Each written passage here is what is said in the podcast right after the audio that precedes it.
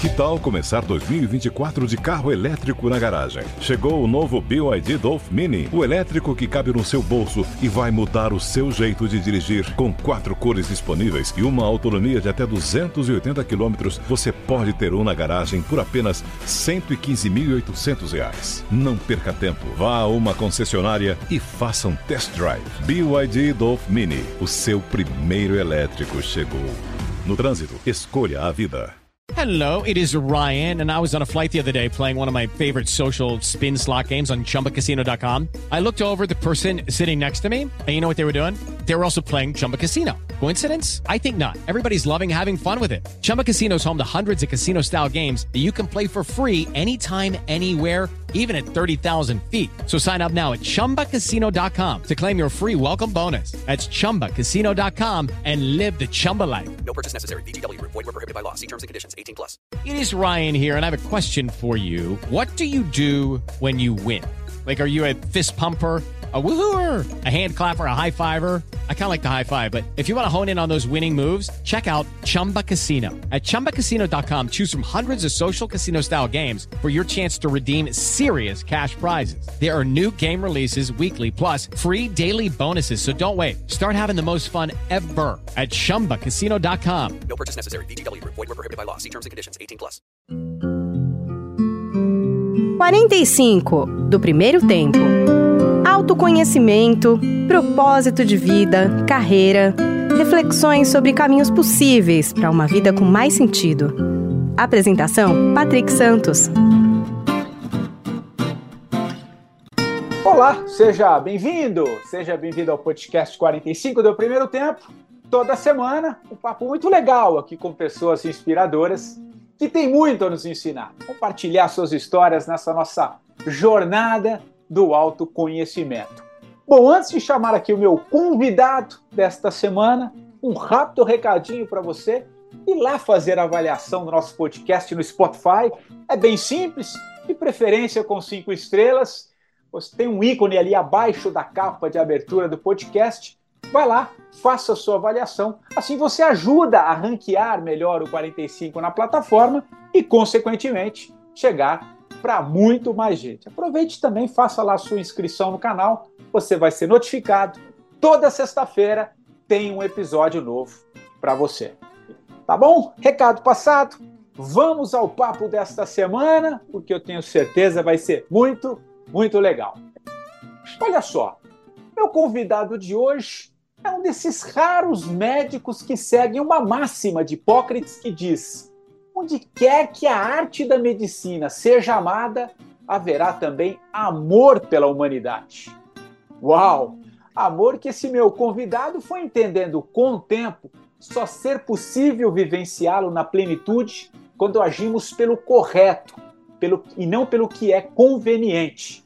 Talvez por isso ele tenha tido a coragem, em muitos momentos da sua vida, de seguir por caminhos na medicina fora de um certo padrão hegemônico que quase sempre é fechado em falsas certezas. A pandemia que o diga.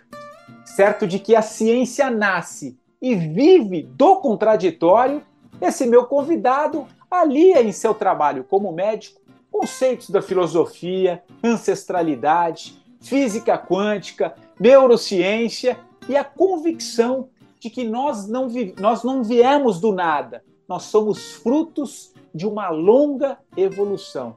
E que evolução que continua seguindo o seu curso. Eu estou falando do médico neurocirurgião e especialista em cirurgia minimamente invasiva para procedimentos no cérebro, o Dr. Paulo Porto de Mello, médico também associado à Harvard School.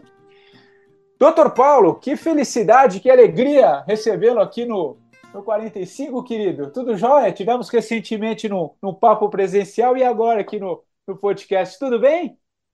Tudo bem, Patrick. Em primeiro lugar, é uma honra estar com você aqui no teu podcast. Eu acho que é, a tua carreira fala por si só, né? Quem conhece um pouco da tua atuação ao longo dos anos vê muita coerência, muita consistência e, e uma atuação muito é, distante do que é modinha hoje, que é a lacração. Você é um jornalista que não não está querendo lacrar, você leva a fundo, não é, a, a, a máximo do jornalismo, de ser uma janela, ou seja, de mostrar ao, ao indivíduo que está ali consumindo a tua informação o panorama de como é que a coisa é, né?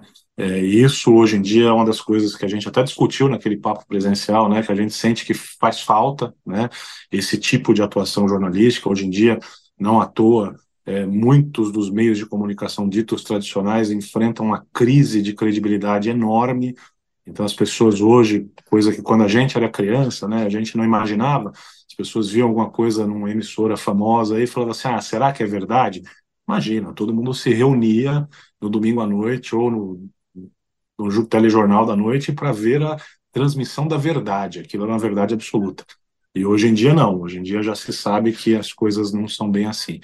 Então, é, óbvio, eu não sou um cara que é, tenho aí tanta importância, mas de vez em quando eu recebo alguns convites para podcasts, para entrevistas, etc. E eu te asseguro que eu filtro muito aonde eu vou porque para mim essa questão da credibilidade ela é fundamental. Então eu fiquei muito, muito, muito orgulhoso pelo teu convite. É, você é um cara que eu admiro há muito tempo já. Então, muitíssimo obrigado pelo convite, vai ser um prazer. Eu que te agradeço, poxa, muito feliz, muito lisonjeado aí pela, pela tua fala e, e, e, e assim, uma das coisas que é, eu acho fundamental e o que você trouxe, porque esse é um conceito básico, que é, em última instância, essa busca pela verdade, né, efetivamente, aquilo que é justo, o que é correto.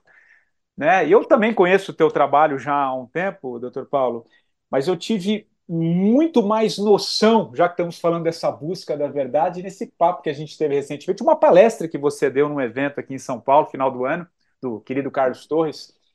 E, cara, eu fiquei encantado com a com a maneira e com a amplitude que você dá à, à, à medicina e o olhar tão carinhoso, alinhando preceitos de integridade mesmo, né? Por isso que eu trouxe Hipócrates aqui, no sentido que parece que foi esquecido ao longo da, da história, né?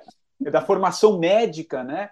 E, e, e, essa busca mesmo, de fato, por uma, por uma coerência, por uma busca de, de, de, de ampliar o olhar, dar um zoom out sobre, sobre as coisas. E é, e é sobre isso que eu quero falar contigo, mas é uma marca aqui também do, do, do, do podcast, Paulo. Contar um pouquinho a tua história, cara. De onde vem essa tua paixão pela, pela medicina? Que ficou claro para fica claro para mim, que a gente conhece. Eu sei que você também tem bastante seguidor nas redes sociais, mas de onde vem essa paixão, cara, por essa pela medicina e como é que isso foi foi integrando na tua vida, cara? Ó, Patrick, eu, eu minha mãe é médica, né? Meu pai é jornalista. Eu, quando criança, por incrível que pareça, eu não queria fazer medicina. Porque eu via aquele ritmo de vida da minha mãe, frenético, e eu falava, meu, eu quero ter um pouco mais de qualidade de vida, a, a dedicação dela, uma mulher muito dedicada aos seus pacientes, e ela construiu a carreira dela basicamente se dedicando a pacientes do SUS, né? Então, é, eu via muito isso, né? E eu tentei negar essa vocação, então, por muito tempo, embora desde muito jovem, eu, eu, eu lembro que eu ia é, visitá-la ou ir ajudá-la em alguma coisa na disciplina onde ela dava aula, que era na, aqui na Escola Paulista de Medicina, hoje Unifesp, e no caminho que eu fazia a pé, eu passava pelo laboratório de anatomia. Então me lembro ali com 8, 10 anos de dar aquela espichada de olho e olhar para os alunos mexendo ali na, nas peças, né, nos cadáveres, e aquilo sempre despertou minha curiosidade. Mas eu era moleque, imagina, idos de 1980 e pouco, 90, é, já fui jovem um dia também, né? E, e aí, era a época aqui no Brasil, para quem viveu essa época, que estava chegando o computador, né, PK, o MSX, etc. E eu sempre gostei muito disso, né? Eu falei, ah, vou fazer engenharia da computação. Aí prestei prova, logo saindo do, do colégio, né? E entrei em engenharia de computação. O único lugar que oferecia isso na época era o Unicamp. E aí eu fui até a Unicamp fazer matrícula, minha mãe feliz da vida, tal, não sei o quê. Quando eu cheguei lá, eu me deu um um lampejo, sabe? Eu acho que o dedo de Deus falou: não, não vou deixar. Aí ele falou assim para mim: dá uma olhada no currículo aí, garoto. Aí eu cheguei na secretaria e falei assim: moça, deixa eu dar um, uma olhadinha aí no, na grade curricular, não é? E aí eu vi ali, primeiro semestre, cálculo 1, cálculo 2, cálculo 3, limite, derivada, eu falei, isso aqui não é para mim, não. Aí não fiz a matrícula. Aí cheguei em casa, minha mãe olhou para mim, cabeludo, na época se dava muito trote ainda, né, na faculdade de medicina, é. e na qualquer faculdade, ela olhou para mim e falou assim: que aconteceu? Você não, você não foi fazer matrícula? Você não, não era hoje? Eu falei, era, eu fui até Campinas tal, mas eu não fiz a matrícula. Como não fez a matrícula? Eu falei, ah, não fiz, né? Porque isso não é para mim, não. Como não fez? Ah, mãe, não fiz, pô. Isso aí, pô. Eu decidi que eu não quero fazer engenharia, não. Eu quero fazer medicina. O quê? Medicina? Não, porque você não tem. Minha mãe me falou isso na época. Você não tem capacidade para fazer medicina. Porque eu sempre fui um aluno, e isso serve de motivação para todo mundo aí que acha que o médico é um ser sobrenatural. Patrick, eu sempre fui um aluno preguiçoso, mediano, então eu sempre estudava o que eu precisava para passar de ano. Eu me lembro até hoje de uma prova que eu fui fazer de geografia já no colegial, e a prova eram cinco questões, cada questão valendo dois pontos. E para eu fechar o número de pontos que eu precisava, eu precisava fazer tirar quatro naquela prova. O que, que eu fiz? Eu respondi a primeira pergunta, a segunda pergunta e entreguei o resto em branco. Então, lógico que minha mãe olhou para mim e falou: Meu, você está louco? Medicina você tem que a vida inteira, é. como é que você desse jeito vai ser médico, né? Mas enfim, nasceu daí. E aí eu me lembro que eu assisti um filme na saudosa sessão da tarde, que era aquele Querida Encolher as Crianças. Querido encolher as crianças, lembro? Que aí você via o cara sendo injetado na corrente sanguínea, passando pelos vários órgãos do corpo humano. Eu falei, pô, isso é legal, hein? Eu queria entender mais como é que eu funciono. E aí eu fui fazer medicina. Aí realmente a vocação ela aflorou. Então eu prestei é, vestibular. É, a minha primeira opção foi entrar na, na Unifesp, que na época era a Escola Paulista de Medicina. Entrei, entrei em primeiro lugar. Depois, ao longo, entrei querendo fazer cirurgia cardíaca. Hum. E aí vem outro mecanismo torto da minha carreira, porque é, veja como isso é curioso, né? Um elogio que eu recebi mudou radicalmente o curso da minha vida, porque eu entrei querendo fazer cirurgia cardíaca. É, um dos primeiros módulos que a gente tem na anatomia é justamente o aparelho circulatório. E aí, quando me deram um coração para dissecar, eu dissequei em 10 minutos. Eu que era um moleque de 18 anos de idade. E aí veio o professor titular de anatomia da Unifesp, na época, o professor Prates, que é uma referência mundial para anatomia virou para mim e falou assim: Ô garoto, você que dissecou isso aí? Eu falei: Fui eu, professor. Quem que te ajudou? Qual foi o professor que te ajudou? Aí eu falei: Pô, professor, ninguém. Pô, desculpa, se eu fiz alguma coisa errada aí, o senhor me orienta aí que eu, eu, eu pego outra peça e tento fazer direito, tá? Ele: Não, não, é porque a sua peça, eu queria pedir a sua peça para mim. Eu falei: Mas como assim? Não, é porque aqui eu dissequei ela já está se desfazendo aqui na, no Museu de Anatomia, que a Escola Paulista tinha um museu, né? E eu queria colocar a sua peça porque ela está muito boa. Aí eu olhei para a cara do professor Pratos e falei assim: é trote, né? O senhor está de sacanagem. Aí ele, não, não, não sei o que, realmente, a peça ficou com muito tempo exposta lá, mas qual que é a importância disso? Não é porque eu sou melhor do que ninguém, não, mas é porque isso já ajuda a gente a entender um pouco o funcionamento da mente do ser humano. Eu entrei querendo fazer cirurgia cardíaca porque era um negócio que era fascinante, mexer no coração. Mas aí eu eu olhei para aquilo e falei, pera um pouquinho, eu sou um moleque de 18 anos, em 10 minutos eu dissequei esse troço, o cara já falou que ficou ótimo. Pô, como é que eu vou aguentar isso? Aí vai, vai me entediar, vai, eu vou perder o interesse, porque é muito fácil. Eu não estou querendo dizer que cirurgia cardíaca seja muito fácil, mas eu digo que naquele contato breve do Paulo de 18 anos, secar o coração era muito fácil. Eu queria alguma coisa que, que me possibilitasse me aprofundar mais no conhecimento e etc. E foi aí que eu comecei a me interessar, então, pela neuro. Né? E aí, quando eu tive neuroanatomia, eu falei, ah, porque agora, e nós estamos falando mais ou menos de 93, né? Hoje em dia, a gente só conhece 20% do cérebro humano. Eu falei, opa, então tem muita coisa para avançar ainda, é aqui que eu quero. Uau. E aí, desde muito cedo, é, eu quis né, enveredar pela área de neurociências, de neuroanatomia, e isso me fez conduzir a minha faculdade de medicina com outro viés. Hum. Eu sabia que eu queria neuro, eu sabia que eu queria neurocirurgia e não neurologia clínica ou simplesmente neurociências, porque eu sabia que o neurocirurgião faz o que o neurologista faz, o neurocirurgião faz o que o neurocientista faz, mas o inverso não é verdadeiro. Então eu queria ter possibilidade de fazer tudo, né? E aí como eu tinha essa consciência, eu falava, bom, depois eu sei que essa minha área de atuação, de neurologia, de neurociências, de neurocirurgia, ela vai ser muito específica. Uhum. Ela vai consumir todo o meu tempo de estudo. Então, eu tenho seis anos de faculdade para estudar todo o resto, que eu nunca mais vou ter contato depois. Eu preciso sair bem formado em pediatria, em ginecologia, em clínica médica, em endocrinologia, ou seja, em outras coisas, porque eu não vou voltar a estudar isso com profundidade nunca mais na minha vida. Então, a coisa que eu menos estudei durante a faculdade foi neuro, porque eu sabia que eu tinha que ter uma formação geral muito sólida para me apoiar depois da minha prática enquanto neurocirurgião. Uau, não, maravilhoso, né? Maravilhoso, porque é, e estudar o cérebro, né? Estudar tudo isso que envolve e esse amplo campo, né? Que a gente está vendo quantas coisas estão vindo à tona, quantas coisas estão sendo descobertas, né? E integrar, isso é, um, isso é, isso é uma marca tua, né, Paulo? E pelo menos eu percebo assim, tudo que eu que eu vejo que você é, você faz, que você produz, enfim, é, é, é de ir ampliando, cara. Você traz conceitos de física quântica, você fala de filosofia, você remete ao passado, é, é, enfim, você tem, você tem toda uma cronologia é, histórica né, de, de, de, formação, e isso ajuda né, é, nesse, nesse processo. O, o, que eu, o que eu queria que você ampliasse um pouco nesse aspecto, como que você foi integrando, cara, e vendo? Porque assim, a gente tem uma, uma, a gente faz um, normalmente as pessoas fazem um recorte, né? Há pouco você disse que as pessoas têm uma ideia de, de, de um médico como um superstar, né? Aquele cara que sabe tudo, é quase que um deus. E muitos médicos incorporam isso, diga-se de passagem. Infelizmente.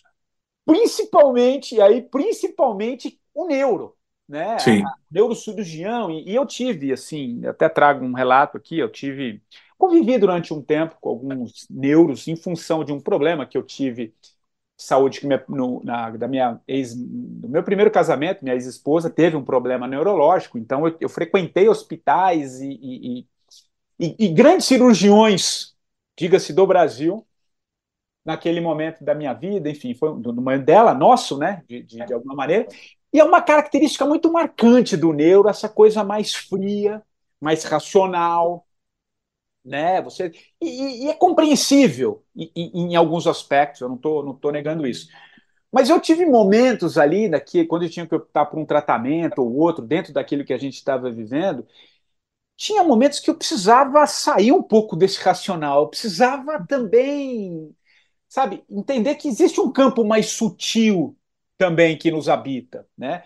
Eu me lembro que nesse momento foi aí que eu, olha como é que são as coisas, que eu ampliei um pouco, fui entender um pouco o espiritismo, fui estudar sufismo, fui estudar cabala ali para entender e ao mesmo tempo as coisas caminhando em paralelo, né? Você precisa do neuro, quem vai, quem vai efetivamente exercer aquilo que precisa, né? Num processo cirúrgico, mas ao mesmo tempo entendendo que há coisas né, nesse campo mais sutil. Eu tô, eu tô trocando uma ideia contigo aqui e agregando um pouco, porque assim, o que é muito legal na tua, na, na, na tua atuação como neuro é que você traz esse, esse, esse campo também mais sutil, né? Eu me lembro que uma das falas lá no, no evento que, que, que você participou e que eu tive, que você fala que, na verdade, você, você opera como um instrumento, né? Você opera como um instrumento de algo divino, né? Que cada um entenda a maneira que quiser, mas você fala de um jeito ali, né? Que cada médico tem as suas manias, a sua, por exemplo, é orar um pouco antes da, da oração. Cara, achei isso Fantástico. É. Então, eu queria Patrick. que você falasse um pouquinho, porque eu estou estendendo um pouco, mas queria trazer o meu relato, porque sai um pouco para a gente entender que entre o céu e a terra, como já dizia Shakespeare, há muito mais coisas aí do que a nossa van filosofia, né, cara? Patrick, olha só, eu acho, assim, a minha. Eu sempre fui muito curioso, sempre gostei muito de ler, essa é a minha, minha peculiaridade, então. É, minha mãe mesmo fala que quando eu era adolescente, meus amigos me enchiam o saco para sair para balada, para ir para festa, e eu não queria ir porque eu estava lendo Machado de Assis, que é meu autor predileto, entende? Depois tem uma passagem curiosa em relação ao Machado e a minha entrada no vestibular. Depois a gente volta para isso. Mas, é, então, eu sempre gostei muito de ler e sobre diversas coisas, diversos assuntos. Você quer me dar um, um presente, é me dar um livro. Você quer me fazer dar prejuízo para alguém, é me colocar dentro de uma livraria. Entende? Então, porque eu vou sair carregado com certeza. É. Então, assim. Somos é, dois, hein? Já dá para perceber é, aqui de fundo, né? É, então, assim, o que eu, o que eu vejo é assim: é, vamos começar pela parte filosófica básica, né? Uma das frases mais famosas que tem de Sócrates é: Eu só sei que nada sei. Então, é, esse contexto, isso foi dito num contexto em que Sócrates ele estudava profundamente questões muito muito próprias da humanidade, né? Desde é, existenciais até dialéticas. E ele via que quanto mais ele estudava, mais dúvidas ele tinha. Né? E eu faço analogia, óbvio que nem de longe eu me comparo a Sócrates, mas eu compartilho com ele esse, esse sentimento, essa inquietude. Quanto mais eu estudo o cérebro, o funcionamento do corpo humano, mais eu vejo que, por mais que a ciência médica explique muita coisa, ela muito mais não explica do que efetivamente explica. E eu já tive é, experiências e teria aqui uma série de testemunhos para dizer, se a gente poderia ficar a tarde inteira comigo falando de pacientes com a mesma idade, o mesmo gênero, doenças iguais e que foram submetidos ao mesmo tratamento e um teve um desfecho e o outro teve outro. Não é? Aí muitas pessoas ah, atribuem isso ao acaso. Eu, talvez uma das poucas certezas que eu tenha é que não existe acaso. Você acreditar que nós, por exemplo, somos fruto do acaso, e a gente vai explorar isso mais adiante, é de uma estupidez sem tamanho. Por quê? Porque as probabilidades são ridiculamente impossíveis de atingir. Entende? E isso dá para a gente comprovar estatisticamente. Né? Muito bem. Então, eu, desde muito cedo na minha residência, eu procurava é, entender o que, que eu poderia controlar em termos de variáveis para levar o meu paciente a ter um desfecho melhor. E por mais que eu analisasse, eu via que tinha muita coisa que estava ali controladinha, e mesmo assim o desfecho era hora bom, hora ruim, hora excelente, hora sofrível, não é? E aí eu comecei a entender que é, a participação do homem no processo de cura de uma pessoa é uma participação muito pequena, né? Então, lógico, existe uma, uma, ação física. Um tumor ele não vai sumir simplesmente porque o camarada ora e fala suma com o meu tumor. Precisa de um agente físico ir lá e retirar aquela massa. Né? Mas é, a participação do neurocirurgião nisso ela é pontual, ela está ali. E se você for remontar é, aos médicos antigos, né, você citou Hipócrates, a gente pode citar aí uma infinidade deles, qual que é um dos aforismos mais marcantes da medicina? Você só pode tratar aquele que quer ser tratado. Então não adianta, se o cara tiver um tumor cerebral benigno, que você pode curá-lo retirando aquilo ali, mas ele não quiser ser tratado, acabou. Se você tiver um paciente que é deprimido e não quiser ser tratado, não seguir as recomendações que se tem, ele não vai ser tratado. Então, só por aí você já vê que a, a, a, a influência, a participação do médico, ela é muito pequena. No mínimo, ela é igual à do paciente. Porque sem a vontade dele em ser tratado, ele não vai ser tratado. E aí, quando você começa a aprofundar é, esse, esse estudo, né, você vê que o estado de espírito de alguém, ele aí entenda por estado de espírito o humor, né, ou alguma coisa semelhante, ele influencia de forma muito clara a fisiologia ele influencia a sua imunidade, ele influencia a sua produção hormonal, ele influencia a sua produção de glóbulos vermelhos, ou seja, em última análise, o seu estado de espírito, ele influencia a forma como você vai reagir a uma doença. O estado de espírito de uma pessoa, ele influencia profundamente na sua capacidade fisiológica de reagir a uma agressão seja agressão uma doença de um diabetes, seja de um acidente automobilístico, seja de uma lesão neurológica, seja de um infarto, etc. Só isso aí já deveria ser suficiente para tirar a soberba dos médicos, de acharem que eles são mais do que alguém. Não são. A gente está aqui porque a gente teve a oportunidade de estudar e de aplicar o conhecimento. Então, assim, eu não me considero, na verdade, mais do que ninguém. Eu me considero um cara privilegiado por ter tido a oportunidade de estudar o que eu estudei, de continuar estudando o que eu estou estudando, e com isso de colaborar no processo de cura ou é, amenizar o sofrimento de uma pessoa. Tá? Então, isso é uma certeza que eu tenho desde muito cedo. Né?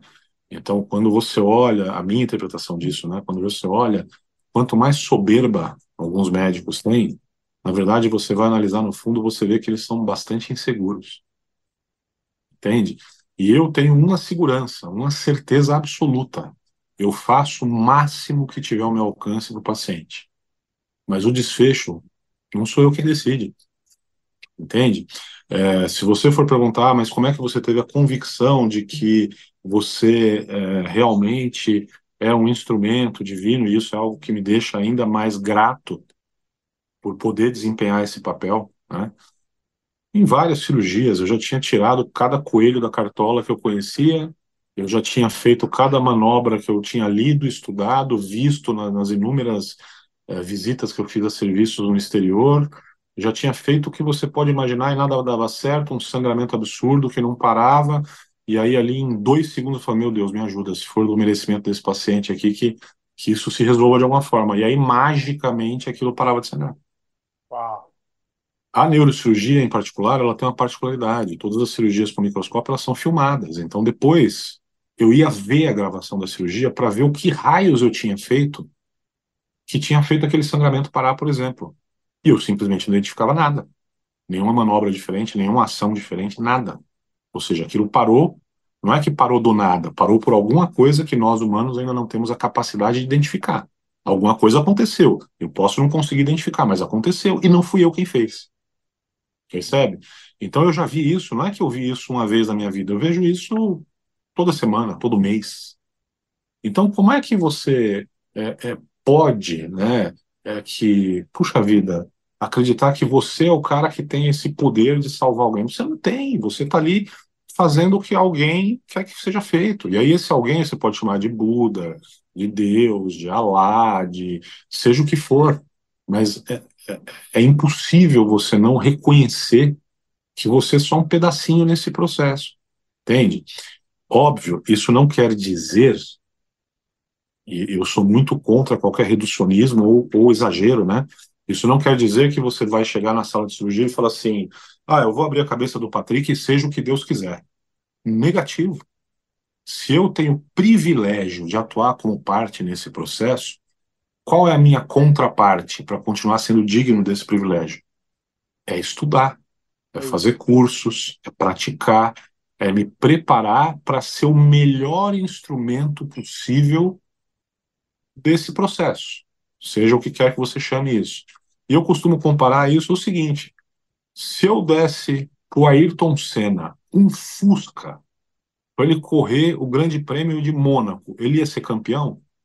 Não, porque por mais que ele fosse algo sobrenatural, o instrumento dado a ele era muito ruim. Exato. Então, enquanto médico, qual que é a minha obrigação? É me manter sempre uma Ferrari. Para que o cara lá em cima me usar, ele tenha o melhor instrumento disponível à disposição dele.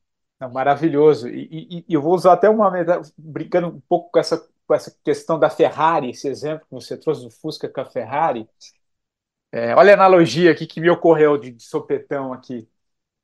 Dentro dos estudos né, neurocientíficos e estudos do cérebro mesmo, talvez a grande Ferrari que está sendo descoberta agora, olha o que, a ligação que eu, que, eu, que, eu, que eu quero fazer, quero te ouvir, porque eu sei que você conhece bem esta pequena glândulazinha desse tamanho ali, parece que é algo em torno de 4, 5 milímetros, se eu estiver enganado, mas é mais ou menos isso, né? que pesa bem pouquinho e que vem sendo. Está uh, uh, vindo à tona muitas coisas, muitos estudos envolvendo a glândula pineal. E eu sei Sim. que tem parte dos seus estudos e do que você faz, e a palestra que eu assisti era exatamente sobre essa glândula pineal, que é um pouco essa, essa conexão que a gente tem com o divino e cada um entende, né, da maneira que quiser, mas que é algo que, pelo que você falou e, e, e, e eu ouvi e venho acompanhando também, porque eu gosto de, sou muito curioso como jornalista,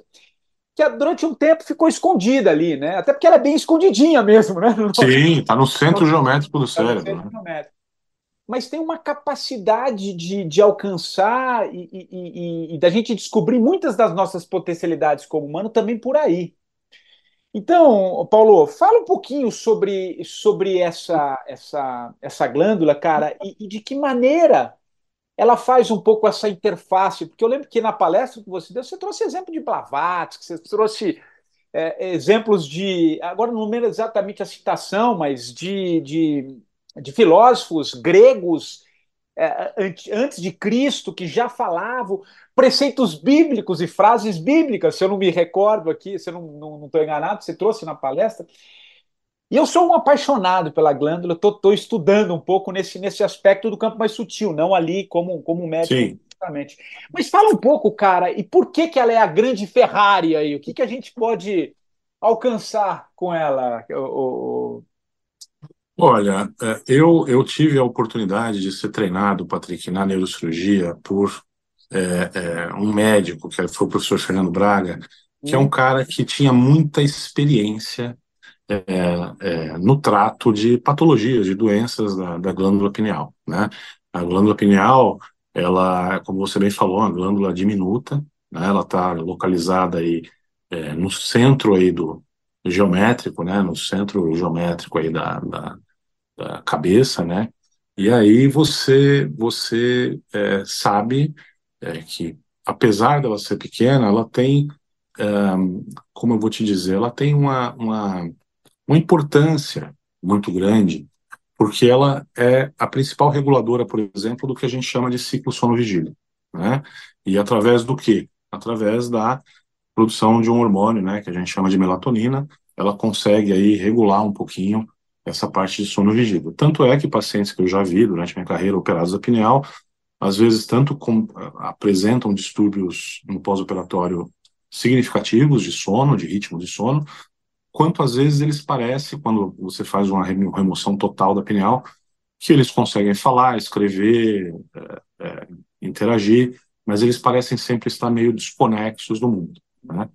Então, isso é uma coisa é que está muito presente. Né? Quando você fala do ponto de vista histórico, a pineal ela tem uma representação é, muito grande em todas as culturas, né? Desde, você se lembra que eu mostrei algumas imagens ali, mostrando a representação egípcia da pineal, que, que ela se... de Horus, né? É, e o olho de Horus, ele tá, na verdade, ele, você tem uma, uma parte específica do cérebro que você consegue sobrepor o olho de Horus, as estruturas anatômicas que estão presentes, e aí o centro do olho é justamente a pineal, né? E aí você tem, quando a gente passa pela, pela parte religiosa em si, a gente tem passagens bíblicas, como você falou, né? Então você, você coloca, por exemplo, quando a gente vê em Gênesis 32, você vê, Jacó chamou um lugar que foi o lugar onde ele viu Deus face a face, né? Esse lugar ele chamava de Peniel. Que é pineal. Por quê? Porque ali tinha muitas, muitas, uh, uh, uh, muitos frutos, né, de pinheiro, né, que, que é a forma que se, se assemelha à glândula pineal. Existem outras passagens na Bíblia que você vai, vai estudar, que você vê ele falando que a escada para esse local, para esse peniel, era uma escada que tinha 32, 33 degraus. E aí, no, no ápice desses degraus, você entrava no Peniel, que era onde você ia ter seu encontro face a face com Deus. Horas, nós temos 33 vértebras, e elas culminam justamente na pineal. Né? Então, existe aí toda uma, é uma convergência interpretativa, né? quando a gente vê o que tem nas escrituras, quando a gente vê o que tem na cultura egípcia. E eu não sei, mas eu, eu costumo é, ter a impressão, quando você vê várias fontes diferentes falando a mesma coisa sobre o mesmo objeto, acreditar que aquilo realmente tem uma importância significativa. Né? Então, a pineal, ela hoje é uma glândula que pouca gente opera, porque é uma cirurgia um pouco estressante. Se você se lembrar das imagens que eu mostrei, ela está cercada de veias, de artérias, é, de estruturas nobres. Então, para você intervir na pineal, você corre o risco de deixar o indivíduo sem movimento, deixar em coma para o resto da vida, deixar com graves problemas de regulação da pressão, o cara pode não acordar mais, ficar em coma e vigil para o resto da vida, ou seja, é, não é uma coisa muito tranquila para o cirurgião entrar e sair dessa região sem sair, sem deixar nenhum dano. E você fazer isso com a remuneração que se paga hoje acaba sendo pouco atrativo, né? Mas eu, por exemplo, não fiz medicina para ficar rico, então eu continuo operando os doentes que precisam de, de cirurgia é, na região da pineal, né? É, eu acredito realmente que exista é, uma série de coisas que a gente ainda não sabe Ah, a respeito não só do metabolismo cerebral, mas da fisiologia humana em si. né? eu tenho me dedicado à leitura muito é, mais aprofundada é, de coisas que remontam à minha formação básica na medicina, biologia molecular, biologia celular, etc. E ali você vê que coisas ahm, absurdamente complexas de estruturas de comunicação e transmissão de dados, de informação, elas existiam desde que o homem existe. Então eu vou te dar um exemplo, né? Toda a computação convencional, como a gente conhece, ela é baseada no famoso código binário. Então, o código binário é 0 e 1. Um. Então, a combinação de vários zeros com um, conforme a ordem que eles se colocam, define para o computador o que que é a letra A, o que que é a letra B, e com isso se constrói a computação. Muito bem. O nosso DNA, ele trabalha com essa combinação, mas não entre 0 e 1, um, mas numa sequência de quatro compartimentos, que são as bases primárias, que pode ser A, C, T, G. Então você tem várias combinações possíveis, só que ao invés de ser binário, são quatro. Então imagine a riqueza na capacidade de transmissão e processamento de dados. Só que isso existe desde antes da linguagem de computador existir. Isso existe desde o primeiro ser humano. Não é? Então veja, isso é muito, muito significativo. Isso é um recado muito claro de que o que a gente tem conhecimento hoje da forma de funcionamento do corpo, embora já seja é um conhecimento bastante avançado, a gente estima que o conhecimento médico ele dobra a cada ano, ainda assim é muito superficial. Né? Recentemente, aí para misturar um pouquinho, dar um temperinho de física quântica aí na brincadeira, recentemente se descobriu que existe a transmissão entre neurônios não por meio de neurotransmissores, como a gente foi educado a acreditar, mas por meio de fótons, que são as partículas elementares da física quântica. Ou seja, a transmissão entre um neurônio e outro ela pode se dar à velocidade da luz. Uau! E, e não simplesmente solta um negocinho aqui que é absorvido do outro lado e isso vai se converter numa mensagem. Não, a transmissão é a 300 mil metros por segundo. Uau. Entende? É, quando a gente fala de física quântica, né, existem estudos que mostram, existe uma propriedade, eu vou falar muito rasamente, eu não sou físico, né, Hum. mas existe uma propriedade que se chama entrelaçamento quântico. O que, que é isso? Imagina que o cara pegou uma partícula fundamental, colocou no acelerador linear e fez essa partícula lá na frente colidir com um obstáculo, e essa partícula ela se dividiu em duas partículas exatamente iguais, como se fossem gêmeos. Então, essa partícula, ao ponto que ela foi sendo acelerada por esse acelerador linear, ela ganhou energia ao ponto de se dividir em duas partículas iguais lá na frente. Aí você pegou uma delas, colocou numa caixinha à prova de qualquer coisa e levou para o Japão. E pegou a outra e levou para Nova York. Aí você pegou essas partículas, do ponto de vista de física quântica, elas têm um- uma orientação espacial que se chama de spin. Hum. Ou isso vai para cima ou para baixo. Aí as duas têm o mesmo spin, elas são gêmeas. Aí você imagina que você pegou a caixinha que está em Nova York e submeteu ela a um campo magnético fortíssimo, que conseguiu mudar o spin dessa partícula de um spin com orientação superior para um spin com orientação para baixo. O que, os pesquisadores observaram? Que a partícula que estava isolada lá no Japão, sem ser submetida a absolutamente nenhuma interferência, imediatamente mudou o seu spin também. O que, que é isso? Isso é uma propriedade que se chama entrelaçamento quântico.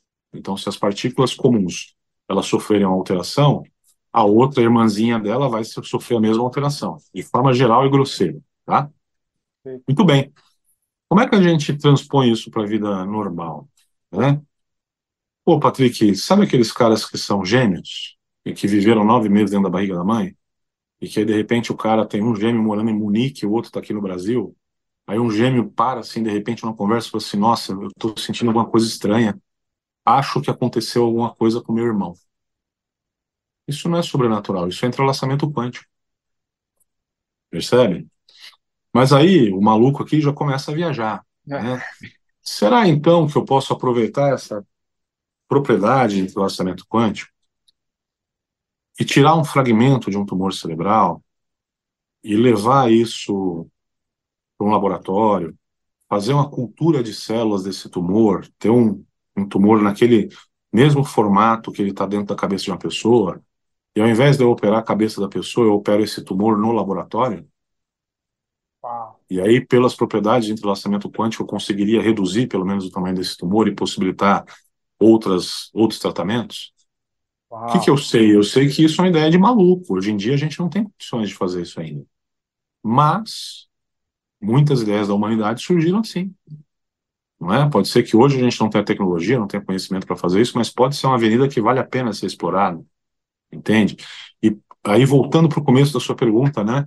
É, Maravilhoso. puxa vida, o que, que o neurocirurgião foi se interessar em física quântica, né? Hum, Porque nós não somos seres é, estanques, separados. Não é assim, é, do mesmo jeito que dentro do meu corpo o coração está interligado e depende imensamente do pulmão, do cérebro, do intestino, nós também não temos essa divisão entre cérebro e mente, cérebro e espiritualidade, cérebro e religiosidade. Isso não existe. Isso não existe. Então, existe sim uma integração. E já existem vários estudos que apontam nessa linha. Eu citei nesse evento um estudo que é, é bastante comentado na área médica, que é um estudo onde pegaram pessoas idênticas, então homens da mesma idade, mesmas doenças associadas, pressão alta, diabetes, o quê, com um tipo de câncer. E aí pegaram esses caras, dividiram em dois grupos, ambos receberam o mesmo tratamento, só que um dos grupos, os nomes daquelas pessoas foi mandado para um mosteiro na Inglaterra. Os monges que lá estavam não tinham relação nenhuma com aquelas pessoas, não eram parentes, conhecidos, amigos, nada. Somente receberam uma relação de nomes, não sabiam o que que era, se tinha doença, se não tinha, qual era a doença. E olha, por favor, ponham esses nomes nas suas orações. E esse grupo teve uma evolução clínica significativamente melhor do que quem não recebeu orações. Entende? Isso é um indício muito forte de que essa conexão espiritual ela produz um efeito físico. A gente não sabe ainda qual o mecanismo disso, mas que produz, produz. É?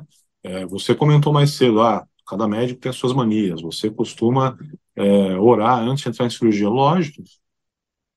Lógico, a partir do momento que eu reconheço que eu não sou o responsável por aquele desfecho, eu sou responsável por ter simplesmente a, a me manter na melhor condição possível para ser instrumento, eu tenho que, no momento imediatamente anterior a entrar em cirurgia, eu tenho que me voltar para o cara que está lá em cima e falar, olha, senhor meu Deus, eu estou aqui prestes a iniciar um trabalho que eu creio que seja de sua vontade. Ó, eu estou pronto. Me use da forma como achar mais conveniente. instrumento. É isso. Entende? É Maravilhoso. isso. Não, maravilhoso, porque se a gente eh, integra tudo isso, a gente está falando né, do papel do neuro, né, do, do- do- médico de uma forma geral, que vai fazer uma operação. Imagina, e aí eu vou transpor um pouco para o meu lado aqui, como jornalista, Paulo. Imagina o cara que vai produzir uma matéria que ele possa ser um instrumento da verdade, não a busca dele, do que ele acha que ele é. Agora me deu até um, Sim, de sair falando aqui um monte de coisa, porque a gente está muito cheio de. Sabe o que que é? A gente está muito cheio de certeza. sim, Ao passo que o caminho é exatamente o caminho é exatamente você não ter certeza. Você vai buscando. Eu gosto muito, não sei se você já viu esse essa eu gosto muito do conceito do Marcelo Gleiser, o, o físico, que ele ele, ele, ele traz o, o- conhecimento como se fosse uma ilha, né? Ele- a ilha é como se fosse um- uma ilha do conhecimento. O que que é uma ilha? É um pedacinho de terra cercado de água por todos os lados. À medida que esse conhecimento, essa ilha vai crescendo, quer dizer, você vai buscando mais conhecimento, você vai ampliando, o, o entorno de água vai aumentando também, as suas dúvidas vão aumentando. Eu acho muito legal essa analogia, porque, na verdade, a gente ter tanta certeza, por exemplo, na minha área de comunicação, você vê um negócio que parece que a resposta é aquela.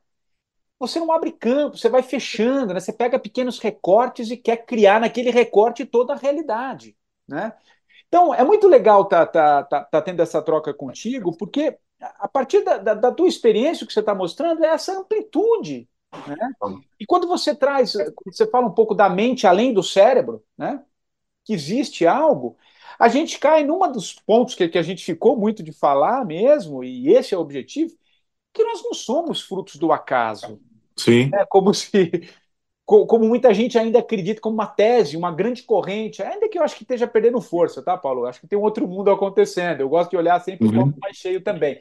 Mas ainda tem muita gente que acha que nós somos frutos do acaso. Você está contando o caso, está trazendo relatos, você vive, né, dentro da sua jornada como médico, isso no teu dia a dia. Então, não somos frutos do acaso, né, meu amigo? Olha só, olha só, Patrick, eu vou trazer, eu sempre gosto de trazer elementos concretos, porque facilita a compreensão das pessoas e foge um pouco do eu acho. Tá? O eu acho, é, exato. É, então vamos lá, vamos para uma ciência muito tradicional na humanidade que chama matemática. Os estatísticos, eles colocam como linha de corte para um evento ser considerado impossível de acontecer, hum. se esse evento tem uma chance de acontecer uma vez a cada 10 elevado a 50 possibilidades. 10 elevado a 50 é o quê? Então, é uma, isso pode acontecer uma única vez, desde que você repita aquele experimento 10 seguido de mais 49 vezes. Eu não sei nem nomear isso. É. Tá? Ou seja, qualquer evento que cuja probabilidade de acontecer seja menor do que 1 a cada 10 elevado a 50 é classificado pelos matemáticos como impossível. Só para a gente ter uma ideia de dimensão de grandeza, hum. o número de partículas que existem no universo, número de átomos, nêutrons, etc., que existem no universo, é de 10 elevado a 80. Ou seja, todo o nosso universo é composto por 10 elevado a 80 partículas. Tudo bem até aí? Perfeito. Tá bem. O nosso corpo corpo humano, por mais vagabundo que seja, ele tem algumas centenas de milhares de proteínas complexas. São mais de 150 mil proteínas complexas, tá bom? Tudo bem, guarda essa informação. Vários modelos, isso já foi confirmado em vários estudos diferentes, mostram que, respeitadas as condições que os biólogos dizem que foi da onde se originou a vida, né? Que é aquele sopão fundamental que tinha nitrogênio, carbono, temperatura certa, pressão certa, etc, etc. Bom, o cálculo mostra que a chance de se formar uma proteína simples, uma única proteína simples. Não se esqueça que o corpo humano tem mais de 150 mil proteínas complexas, tá? A chance de se formar uma proteína simples, ao acaso, é de uma chance para cada 10 elevados a 113. Ou seja, o impossível é 10 elevado a 50. A chance da proteína simples é 10 elevado a 113. O universo tem 10 elevado a 80. Só que, obviamente, para se formar um ser humano, não bastava só uma proteína simples. Você tinha que multiplicar essa chance por 150 mil proteínas complexas. Só para o pessoal ter uma ideia de ordem de grandeza, a chance de você, Patrick, ir num cassino e acertar um número na roleta, que é um, é um jogo bastante conhecido, é de uma a cada 38 chances. Você já ganhou na roleta? Eu nunca ganhei. Então, veja, baseado apenas em números, do ponto de vista frio, matemático, é impossível a gente ser fruto do acaso. É. Não tem como. E aí, o que, que eu te digo? É um ponto que você abordou ali, meio tangencialmente, mas que eu acho de crucial importância. Veja, você dizer que aquele assunto ele se encerra naquilo de conhecimento que você tem, que é a tal da ilha, né? É o que resolve uma grande angústia do ser humano. E essa grande angústia do ser humano é o quê? É, é não ter a resposta para alguma coisa. Então, a partir do momento que você tem uma questão e você fecha, você dá uma explicação para ela, você resolve uma angústia sua e, pior, você para de continuar buscando uma resposta. É isso. É isso. Então, o que eu acredito é, é simplesmente falar, olha, como é que a vida se originou? Eu não sei. O que eu sei é que nenhuma dessas teorias aí que vocês estão falando, ela é possível de acontecer. Então, eu não sei porque talvez hoje a gente não tenha instrumentos suficientes para entender isso. Mas se a gente fechar e disser que foi por qualquer bobagem, foi por acaso, a gente fecha e vai parar de procurar. Então, vamos deixar em aberto e vamos continuar procurando. É isso. É isso. Né? E aí existem várias correntes. Tem gente que fala, não, olha, que é uma corrente que eu acho é, bastante razoável. Né? Assim como tem um cara que criou a linguagem binária para o computador, deve ter um grande engenheiro por trás dessa máquina maravilhosa que é o corpo humano. Maravilhoso. Não, é isso, é isso, é isso. Nossa, muito bom. O, o, Paulo, cara, a gente está caminhando aqui para o fim do nosso papo, mas eu, eu, eu, é, eu como jornal, todo jornalista, via de regra, ele, ele não gosta muito de clichê, né? Mas é um grande problema, porque os clichês são verdadeiros. Você evita, mas eles são verdadeiros. E tem um clichêzinho, uma frase clichê, para mim sempre norteou, né? ainda mais os tempos que eu tenho vivido aí, nesses últimos seis anos que eu resolvi dar um recalcular a minha rota, digamos assim, que o tempo é o senhor da razão. O tempo é o senhor da razão.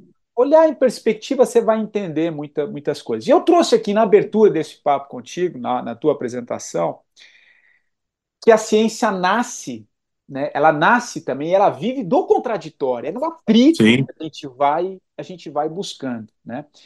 O que, por que, que eu estou fazendo essa, esse pequeno preâmbulo aqui para passar, fazer uma pergunta para ti e saber como é que está hoje, como é que você vê hoje, quando você olha um pouquinho para trás, a sua própria vida e a sua própria jornada, por tudo que você também vivenciou e se colocou, cara, durante o processo da pandemia né? Que você foi um pouco contracorrente ali, esse mainstream que dizia que era desse jeito.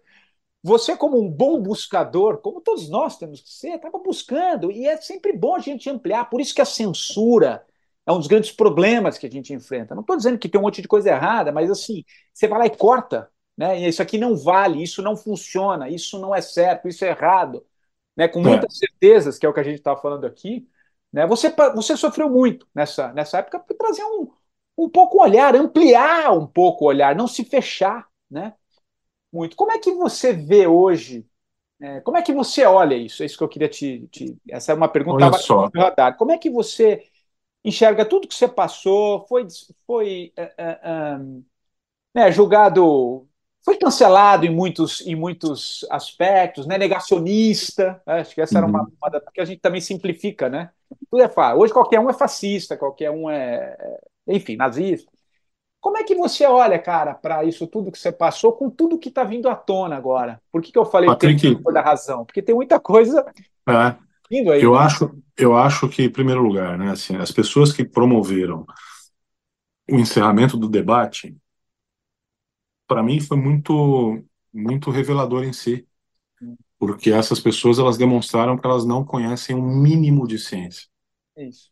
Porque o método científico, desde o princípio, ele já determina que para você fazer um experimento, você tem que ter uma hipótese, que é a hipótese que você acredita, e você tem que ter uma hipótese zero ou hipótese nula, que é a hipótese que nega o que você acredita. E aí você vai fazer o experimento justamente para ver qual das duas acontece, se é a hipótese nula ou a hipótese que você defende. Então isso é, é, é metodologia científica básica. Então, é como você falou, a ciência ela nasce do, do, do desacordo, da controvérsia. Então, você querer evitar a controvérsia e impor uma, uma corrente, isso por si só mostra que você pode ser tudo, menos cientista. Tá? Isso já, eu não vou nem citar nomes porque está muito claro ao longo desse período quem é que foi por essa vereda mais autoritária e anticientífica e quem não foi. Tá? É, durante a pandemia, eu nunca me neguei a debater com ninguém. Exatamente. Jamais, eu, eu nunca quis impor a minha posição, eu simplesmente eu tinha a minha visão das coisas baseada em estudo, não era baseada no acaso. E quem quisesse discordar, eu estava querendo, porque como diz uma frase célebre, eu não tenho compromisso com erro. Se eu tiver errado, eu mudo, não tem problema, né? Agora, como é que eu vejo tudo o que aconteceu? Eu é, eu não me orgulho. entende? Primeiro, eu vejo com um desgosto profundo, desgosto na humanidade, que permitiu que se politizasse alguma coisa que não deveria ser politizada, que é o combate a uma doença nova, não é? Eu vejo com uh, muito desgosto a mesquinhez de algumas pessoas que se colocaram contra uma posição ou outra simplesmente para aparecerem, né? E eu tenho muita pena de não ter conseguido salvar mais gente do que as que eu salvei. Eu sei que eu salvei os que acreditaram em mim, que me procuraram, não foram poucos, foram mais do que centenas. Então eu sei que eu fiz diferença na vida dessas pessoas e das suas famílias, mas eu queria ter feito muito mais. Eu queria ter alcançado uma escala muito maior. Eu sei que a gente e o grupo que eu que eu, enfim, tinha afinidade, que a gente conseguiu influenciar outros médicos e com isso multiplicar o alcance dessas medidas, mas eu ainda fiquei com a sensação de que poderia ter sido feito muito mais, que morreu muita gente que poderia não ter morrido, né? É assim, quando você analisa até eu já tinha essa clareza lá, né? Mas quando você uh, analisa retrospectivamente, isso fica muito mais claro ainda. Você dizer, como foi dito, que ah, fique na sua casa até você ter falta de ar, aí procure o hospital, isso é criminoso. Por quê? Porque quando você tem uma apendicite, você procura o hospital logo para ser operado logo e ter sua chance de sobreviver maior. Se você tem uma meningite, você começa o tratamento o mais cedo possível. Se você tem uma pneumonia, idem, ou seja, quanto mais cedo você começa a tratar qualquer doença, maiores são as suas chances de conseguir sair dessa doença bem. Então, como é que alguém pôde recomendar que você só fosse para o hospital caso você estivesse em uma fase terminal de falta de ar? Isso é um crime, entende? Então, eu olho para isso, é, eu, eu, sinceramente não tenho orgulho de como eu me posicionei ou deixei de me posicionar, porque isso para mim é muito pequeno quando eu olho para o que a humanidade permitiu que acontecesse. E aí você pode discutir que, ah, mas as pessoas foram manipuladas, ah, mas as pessoas não sei o quê. Eu concordo, concordo sim. Mas, de qualquer jeito, a gente precisa olhar para isso assim como para usar um termo aí que você falou do nazismo, a gente olha para o que houve na Segunda Guerra Mundial, por mais dolorido que, te, que seja, para quê? Para impedir que isso aconteça novamente na humanidade. Então, acho que a grande lição que deve se tirar da pandemia é observar o que foi feito, os mecanismos que foram usados para manipular a população, o que, que realmente era verdade e o que, que não era, e a gente tem um compromisso moral de evitar que isso aconteça, porque muita gente perdeu a vida. Então, quando você me fala, ah, eu imagino que você sofreu, que foi cancelado, realmente, é, respondi a ações judiciais, respondi a queixas nos conselhos de medicina e ganhei. Foi sofrido? Foi. Personagem de algumas reportagens assim, de Sim. uma baixaria de. Pois é, mas aí, como diria meu, meu grande e sábio jornaleiro, não jornalista, o cara que eu compro coisa na banca, falar tá papagaio fala. É. Entende? Assim, então, por mais que isso tenha tido um preço, nem se compara ao preço de quem não tinha como alimentar a sua família, de quem perdeu um ente querido por uma orientação mal dada. Eu cansei de ouvir relatos de pacientes que foram até postos de saúde ou hospitais e tiveram seu tratamento recusado, porque não estavam com falta de ar. Muitos desses morreram. E quando eu jurei aí para fechar, né, para retomar o início da nossa conversa, quando eu jurei, segundo Hipócrates, eu disse que eu sempre estaria ao lado do meu paciente, para salvá-lo se fosse possível, ou para pelo menos confortá-lo caso não conseguisse salvá-lo. E isso eu tenho a minha consciência tranquila que eu fiz. E isso traz como grande semente a essência humana mesmo, que é o amor, né? Em última instância, que é essa busca por essa, por essa verdade. E dentro disso, é, é dessa retrospectiva, da gente voltar um pouquinho, eu imagino que você também esteja vendo com uma certa preocupação, né? apesar de tudo que a gente viveu, né? você trouxe vários exemplos aí nesse. Você, você sentiu isso na pele? Mas imagino que você, tá, você vê com uma certa preocupação esse, esse, esse movimento global, de alguma maneira, que, que, que tenta buscar aí um, um, um, um, pensamento único de como os países, as nações, o mundo tem que é, terá que reagir a uma próxima pandemia ou algo que surja com um efeito global, né? É, você, isso, isso é uma falácia. Isso é uma falácia, Patrick, porque assim não existe resposta global possível. Mas, mas não existe cada um, cara. É isso, não tem. Olha, cara. já dizia, já dizia minha vovozinha. Os dedos da minha mão não são iguais, quanto mais meus filhos. Pois é. Né? E aí, quando a gente coloca isso numa perspectiva global, o background genético de um europeu é diferente do brasileiro, que é diferente do indiano, que é diferente do australiano, que é diferente do alemão, que é diferente do russo, ou seja, a resposta terapêutica ela inclusive ela é diferente. Para a mesma medicação, mesmo que seja um homem de 25 anos russo, ele vai responder diferente de um homem de 25 anos que é americano. Por quê? Porque a genética é diferente. Então não existe uma resposta global possível. Existem respostas sim globais, epidemiológicas, que deveriam ter sido empregadas na pandemia e que não foram. Aonde a própria ONU, que hoje busca novas respostas, falhou. Então, quando se teve notícia dos primeiros casos em Wuhan, deveria ter sido isolado aquele continente. E não simplesmente permitido que as pessoas não pudessem viajar dentro da China, mas pudessem continuar viajando para a Europa. Então, esta foi uma falha metodológica, epidemiológica, brutal, básica, elementar, e que, se tivesse sido empregada, o mundo não teria passado pelo que passou. E para isso, para evitar que isso aconteça novamente, é só seguir o que já se sabe desde a época de Lister. Quando eu digo Lister, o cara que inventou e descobriu que a sepsia era necessária. E Lister fez isso no hospital como? Ele separava as grávidas que tinham infecção numa enfermaria à parte. E aquela enfermaria só era cuidada por determinados médicos que não se misturavam com os que iam cuidar das gestantes normais. Aí ele descobriu que precisava lavar a mão entre um toque vaginal e outro.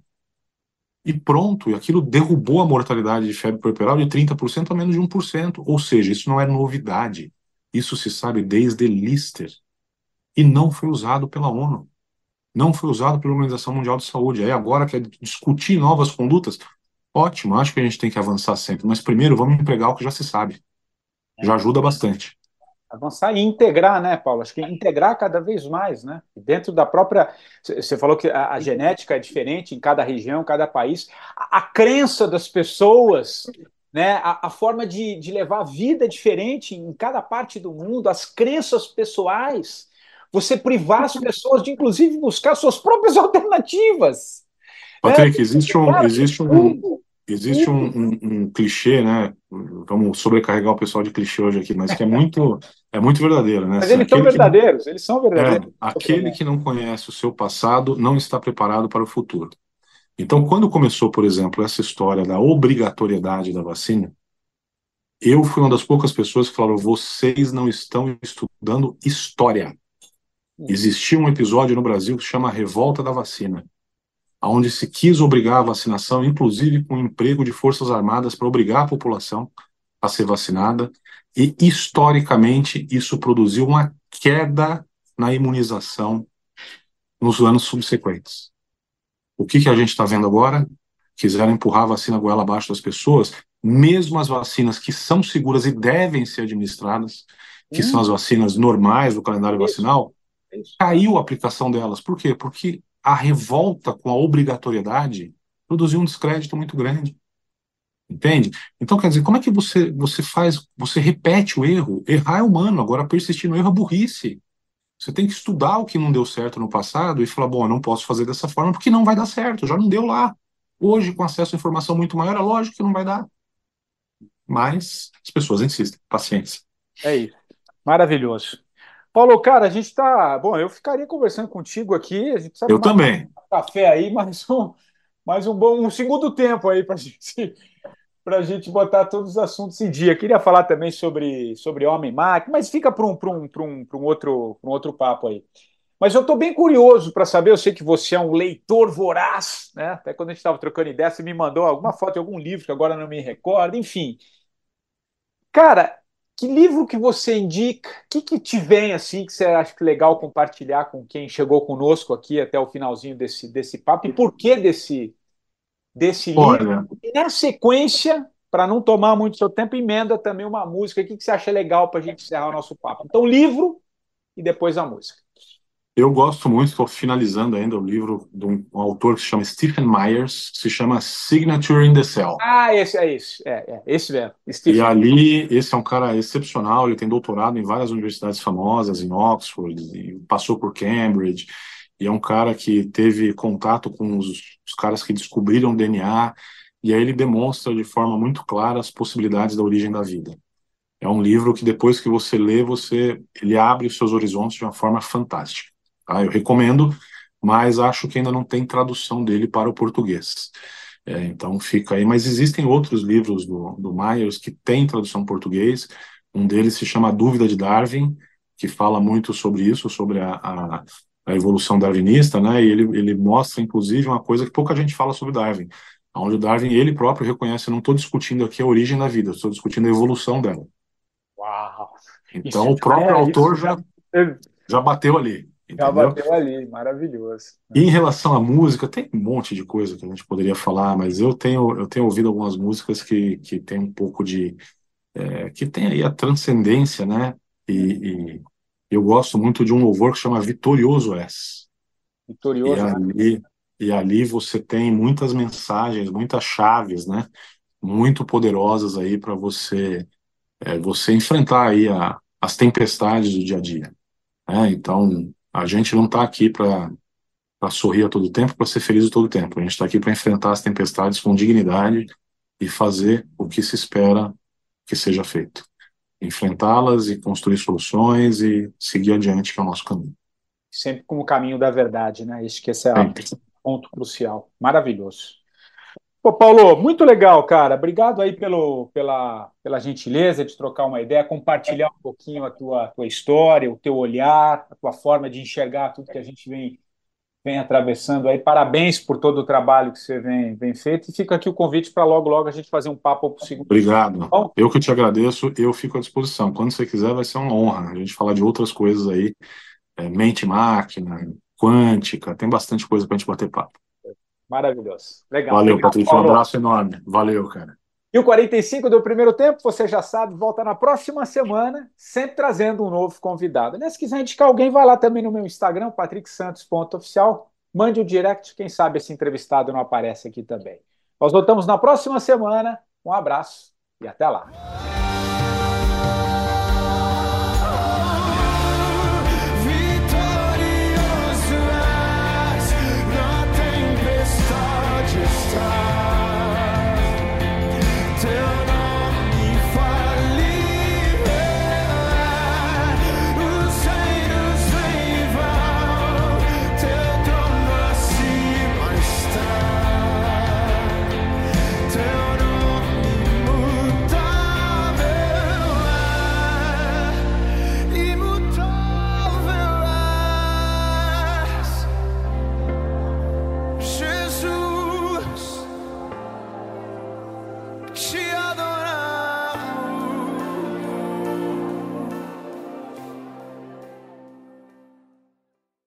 Hello, it is Ryan, and I was on a flight the other day playing one of my favorite social spin slot games on chumbacasino.com. I looked over the person sitting next to me, and you know what they were doing? They were also playing Chumba Casino. Coincidence? I think not. Everybody's loving having fun with it. Chumba Casino is home to hundreds of casino style games that you can play for free anytime, anywhere, even at 30,000 feet. So sign up now at chumbacasino.com to claim your free welcome bonus. That's chumbacasino.com and live the Chumba life. No purchase necessary. DTW, void, we prohibited by law. See terms and conditions 18 plus. Hello, it is Ryan, and we could all use an extra bright spot in our day, couldn't we? Just to make up for things like sitting in traffic, doing the dishes, counting your steps, you know, all the mundane stuff. That is why I'm such a big fan of Chumba Casino. Chumba Casino has all your favorite social casino style games that you can play for free anytime, anywhere with daily bonuses. That should brighten your day little. Actually, a lot. So sign up now at chumbacasino.com. That's chumbacasino.com. No purchase necessary. DTW, void, we prohibited by law. See terms and conditions 18 plus.